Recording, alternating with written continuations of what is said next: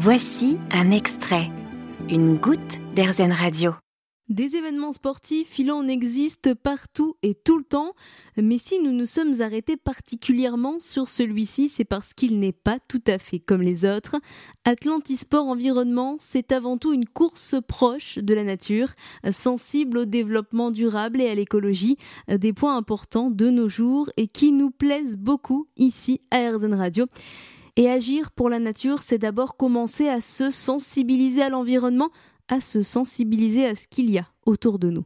On part effectivement d'une zone euh, qui est relativement goudronnée, mais on s'en va aussitôt sur les zones vertes euh, Saint-Herblain. Euh, déjà, il y a toute une zone humide puisqu'on est quand même, euh, c'est le début de l'espère de la Loire, donc on passe sur des passages surélevés en bois au-dessus des marais qui bordent la Loire. Il y a une ancienne carrière qui a été transformée et on passe au milieu d'un étang. il y a toute une zone qui a servi longtemps en, en déchetterie et qui a été complètement réhabilitée. Donc on en fait le tour maintenant avec des panneaux solaires euh, qui sont au centre. Et là, c'est complètement sauvage. Il y a toute une partie euh, qui longe un quartier euh, à forte densité, mais qui est une zone où on ne voit plus absolument aucun immeuble. On est au milieu des bois, on est au milieu des arbres, des, petits cours d'eau. On est vraiment en pleine nature. On ne connaît pas du tout euh, la ville. Donc pour ça, euh, c'est vraiment, on s'exclut de, de la ville alors qu'on est dans la ville.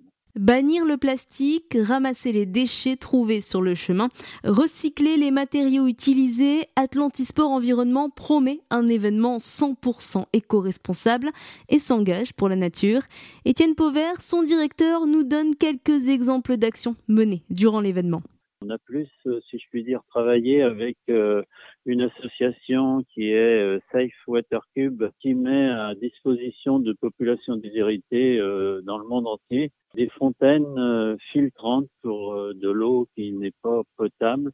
Et donc, ils seront présents et on utilisera ces fontaines. On utilisera le principe pour montrer ce à quoi ça correspond il n'y aura plus de bouteilles en plastique, on, remplira directement des gobelets euh, récupérables. Euh, donc il y a toute cette partie-là euh, qu'on essaye de promouvoir tout au long de, de cette journée.